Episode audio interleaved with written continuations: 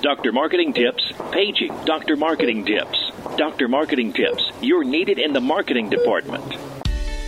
Welcome to the Dr. Marketing Tips Podcast, your prescription to the answers you seek to grow your medical practice easier, better, and faster. This show is all about connecting practice administrators and medical marketing professionals with peers working in practices, learning from experiences, making mistakes, and sharing successes. Let's get started.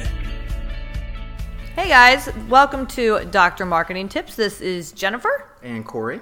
And today we're going to talk about um, kind of an article that recently ran, a story that ran on NPR. And it was entitled, Why Your Doctor Won't Friend You on Facebook.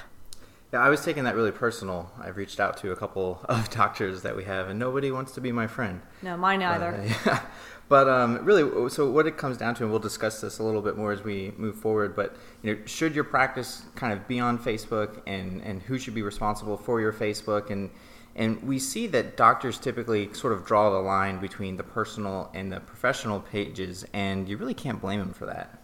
No, and um, the American College of Obstetricians and Gynecologists published a new social media set of guidelines this year. And um, ultimately, they declined to advise members against becoming Facebook friends, um, instead, leaving it up to the physicians to decide on their own. Yeah, I think that makes sense too because ultimately, you know, it, it just like your personal Facebook profile, you know, you decide who you want to be friends with at the office and who you don't. And, you know, it's a matter of that kind of personal professional relationship and how close you are with the physician and all that other good stuff. So, A- ACOG, which is the American College of Obstetricians and Gynecologists, literally said that some physicians are reluctant to engage in online communications with their patients or their communities because of concerns about liability and privacy po- privacy laws. To date, little precedent exists in this area, and potential exposure to liability and negative repercussions from the use of social media can occur. So, the committee opinion actually considered potential risk factors with the use of digital and social media technologies and precautions that have been taken and can be taken against liability. And that's what led to them ultimately saying, look, we're not going to tell you what you need to do to their doctors. We're going to leave it up to you to figure it out yourself.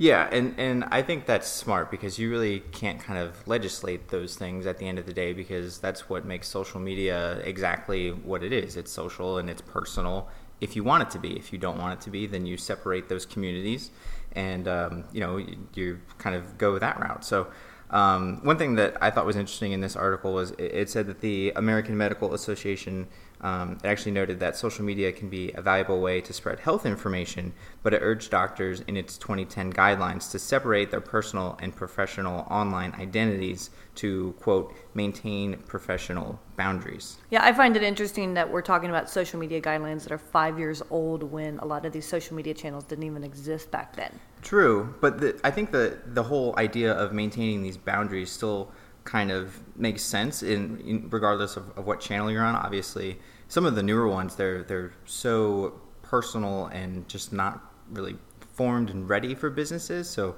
I think that's why these guidelines can still sort of make sense. Well, and I think that ultimately, if you use common sense and a common sense approach yeah. to your social media, look, you don't do anything on social media that you wouldn't do in your office. So you, you don't violate HIPAA procedures. You don't, you know, oust a patient um, for having a procedure done. you don't put photos on social media that you wouldn't share willingly at your office. It's sometimes just a common sense. So maybe you're right. Maybe you know what applies in 2010 still applies in 2015. Yeah, and I, I think it'll also apply in, in 2020 and so on. And, and like you said, I think you hit the nail on the head. If you're not comfortable doing it, then you just don't do it. So if if a patient, for instance, um, writes a message on a wall and says, "Hi, my name is John Smith, and my elbow really hurts. Could I get a refill of this prescription?"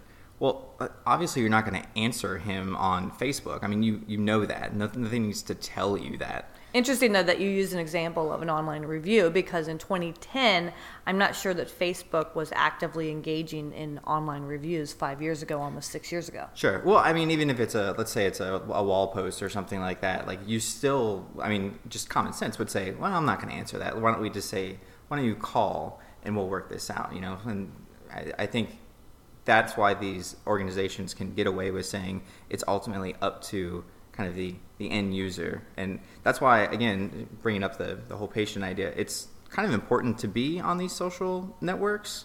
Um, I would say, if anything, you should be on Facebook. Yeah, I, I would say that too. And it's interesting. I think that NPR, um, who is world renowned for the kind of content they put out, are being very specific to focus on Facebook only. They're not talking about Twitter. They're not talking about Instagram. They're certainly not talking about Snapchat.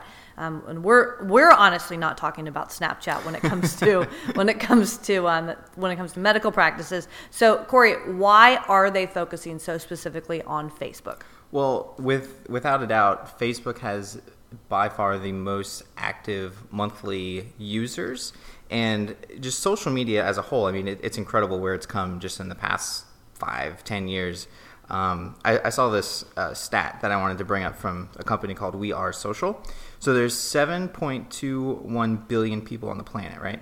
So in January 2015, a little over 2 billion of those were categorized as having active social media accounts, which means that's 29% of the population of the entire world somewhere is online. And most of these people have a Facebook account. That's a staggering statistic. It is, right? That's staggering because I, I know so. that we've talked about, you know, if face if Facebook were a, a country, it would be something like the within the top five countries from a mm-hmm. population standpoint. But to put it that way, you know, in worldwide usage and as the internet becomes more available, especially in some of the poorer countries or harder to reach countries, um, we're just going to see that number go up and up. So Zach Berger, an assistant professor, professor of medicine at the Johns Hopkins School of Medicine, who studies patient doctor relationships and social media, says that finding ways to use Facebook and other forms of social media to connect with patients, even if it may be through professional pages only, fits a trend in which patients seek more equal footing with their doctors. Well, and again, that's the thing about it being quote unquote social media, you know, where I think if you go back, you know, a decade or so, the doctor was still sort of viewed uh, like they're on a pedestal, sort of, you know, and they're hard to get a hold of, and know, this great big figure up here, and, and they're so knowledgeable and this and that. But you know, if you can connect with them on Facebook, well, then they're just your neighbor down the street. Yeah, I, I think that's a good way to say it, and I also think that when we're when we're talking about the patient physician relationship through social media, what we're actually talking about is the customer service relationship um, between the patient and the practice. And so I think that's part of the reason why doctors sometimes don't get on Facebook and don't share their personal pages with patients is because they don't want to get into the habit of having to be in off work hours or not in front of an actual case um, and being out there giving yeah. just giving advice, but just being accessible and um, like like the ACOG said, setting themselves up to potential liability. It's just it's too much to handle sometimes, and and that's why you know doctors draw the line between the personal Facebook page and the professional one. Yeah, and I think you can also draw a parallel to just you know any sort of business. I mean, sometimes you know the head of a company, they're you know it's the same thing. They're not going to want to put their personal stuff out there because they don't want to be reached after hours, and that's perfectly okay. I think. Um, and, and, it's interesting that you, you mentioned how patients kind of view this whole relationship between the, the practice and, and the doctor. And I want to bring up a quote from uh, James Colbert. He was a hospitalist at the uh, Mass- Massachusetts based Newton Wellesley Hospital, and he described um, basically the, the consumer approach to medicine, where there's this notion that patients should be able to reach their physician at all hours.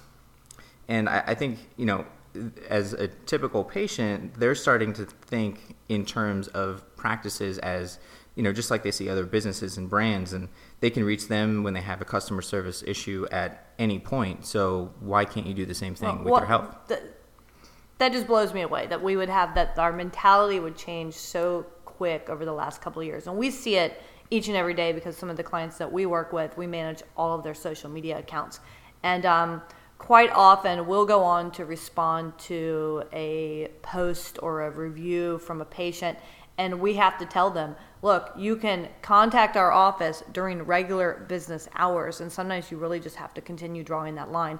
But um, i agree with you that more and more as consumers we expect things immediately and we expect an immediate response. And if we don't get it then we go even go even more postal and go negative out there and, and, start just posting everywhere. So it's just a fine line um, for practices and interaction with patients Yeah, and it's all about that instant gratification. I think that that's something that's becoming more and more, um, you know, common in in our society, and in part thanks to you know those little computers that we hold and that sometimes make phone calls now. Like everything needs to happen right away, and it can because it's in your pocket. And this is something that we're seeing as kind of a result of that. Absolutely. So, um, the Journal of General Internal Medicine produced a study recently that says that almost 20% of patient respondents reported to trying to contact their doctors through Facebook, while almost 40% are trying to contact their physicians through email. So, I think that this um, this begs a takeaway here. So, should your practice be on social media, specifically Facebook? Yeah, definitely. I think if you're going to be anywhere in the social space, it makes the most sense to be on Facebook. Not only because that's where the patients are going to be, but it, it, it's also one of the easiest entry points to kind of get into social media and understand you know what you're doing and how to connect and, and talk to these folks. And um, just real quick, I wanted to back up and, and talk about the 20% of patients responding, you know, trying to get in touch mm-hmm. through social media. We see that all the time, yeah, and it, it, it's incredible the the just trust that patients have um, in in your practice and in these accounts because they'll send yeah it's a private message, but you know they honestly have no idea who's on the other side checking that account, and you know that could be an intern in some cases. Not saying that it should be, but they're they're laying out all of their health problems and they have little concern for their privacy in that moment but it's interesting because if something were to ever come up, then the practice would still be at fault. You know, even even if the patient just blurted out all of this stuff on, on Facebook. So in, in, a private message, of course, I'm talking about. So so Corey, do you find because you manage a lot of these social media accounts, or at least um, kind of make sure that you have a finger on the pulse of what's going yeah. on? Do you find that most inquiries through social media are specific specifically directed towards the physician or specifically directed towards a question from the, for the practice? Um, I would say it's a pretty good mix. Uh, sometimes it, it's something as simple as, you know, I can't make my appointment on Tuesday. Can we move it? And they do this through Facebook, which just right. kills me. Yeah, it, yeah. Or sometimes it's like I this thing is like pussing and it's uh-huh, it hurts and like what do I do? Can we get a hold of Doctor So and So? Have him call me here or something like that. So it, it kind of depends, but at the end of the day, I think the the response is always the same, and it it should be something to the effect of you know thanks for reaching out give our office a call and we can discuss this. And that way you know you don't have to worry about violating any sort of HIPAA law as far as the practice is concerned um, because you're going through all the proper communication channels. You're not putting anything out there publicly or um, anything that's identifiable. All right. So Corey if if you've got for our listeners if we have some folks that are interested in getting on Facebook for some reason they're not there now um, do you have any tips that you can offer for doing this the right way yeah, I think if you're going to do it, the first thing that you should do is um, whether you're a, an avid Facebook user or not, is just get on Facebook you know, on your personal profile. If you don't have one, create one and just kind of dive in to get used to what you're going to be up against essentially. And then once you're comfortable with that, go ahead and take a look at what some of your competitors are doing, maybe some bigger hospital systems, because typically they have entire social media like teams and armies that are doing these things and graphic designers and you know you can get a lot of great ideas from them. Any sort of national organizations for your subspecialty um, they are doing things right typically for the most part. So if you have little to no experience that is a great place to kind of get your bearings. And then i would also say if you do not have a social media policy, you're going to want to create one. And this can include everything from you know what graphics to use to how you respond to a complaint to uh, who gets a, a, patient inquiry to um, who's going to monitor the page and make sure that, that, the pictures are correct and the captions are right and um, you know it it kind of it, it can be as um, specific or as broad as you want it to be but there should be something that kind of acts as a almost a rule book I would say, um, as part of that policy, before you even get started too far down the rabbit hole is to find out assign a person who's going to be responsible for your social media. Ultimately responsible. It doesn't need to be the ceo but it certainly should not be an intern or somebody Yeah. low level. You want to assign responsibility to your social media um, to the same type of person that you would assign to um, head up a segment of your customer service. So when you have a patient that calls into the practice, and has a complaint, you want somebody that's of a similar caliber um, from an employee standpoint that can answer questions and that is knowledgeable and somebody that's going to be thorough in their work. You don't want it somebody straight off straight out of high school. Yeah, definitely. And I, I think that goes for, you know, the people that are listening to this now. You may not be the person that deals with the social media every day, and that's perfectly fine. But you can't turn a blind eye to it either. You can't say, well, yeah, we're on Facebook, but so and so handles that. I don't deal with it because I don't understand it and I don't want to know about it. Because that's how you get yourself into trouble. So even if you're not dealing with it every single day, you at least need to understand how it works, why it works, and and what happens when there's an issue.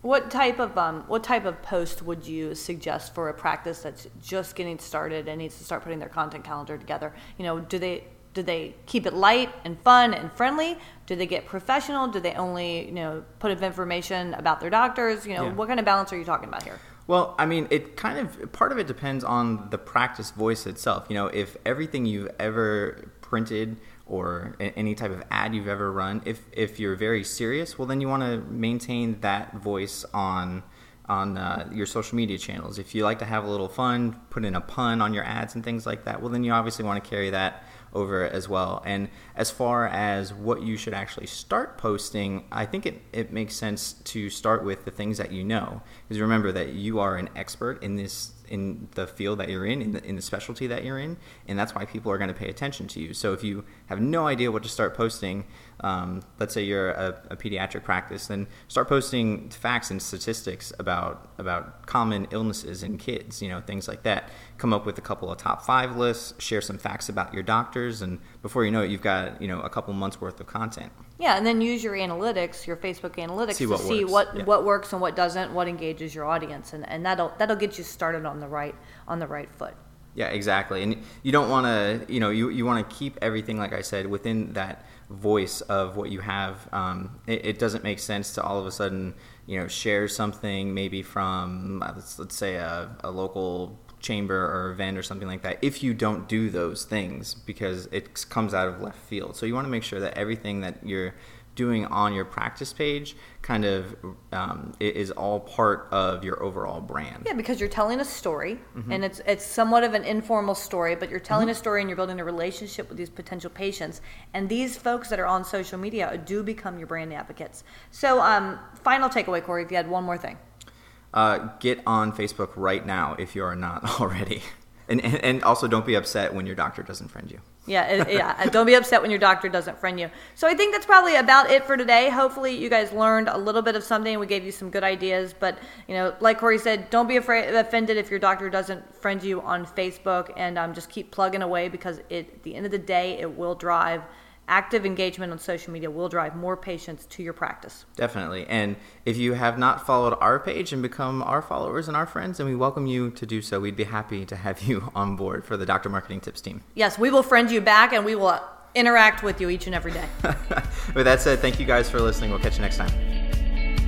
Thanks for listening to the drmarketingtips.com podcast. If there's anything from today's show you want to learn more about, check out drmarketingtips.com for our podcast resource center with all the notes, links, and goodies we mentioned during the show. If you're not already a subscriber to our show, please consider pressing the subscribe button on your podcast player so you never miss one of our future episodes. And if you haven't given us a rating or review yet on iTunes, please find a spare minute and help us reach and educate even more of our medical practice peers. Thanks again for listening, and we'll catch you next time.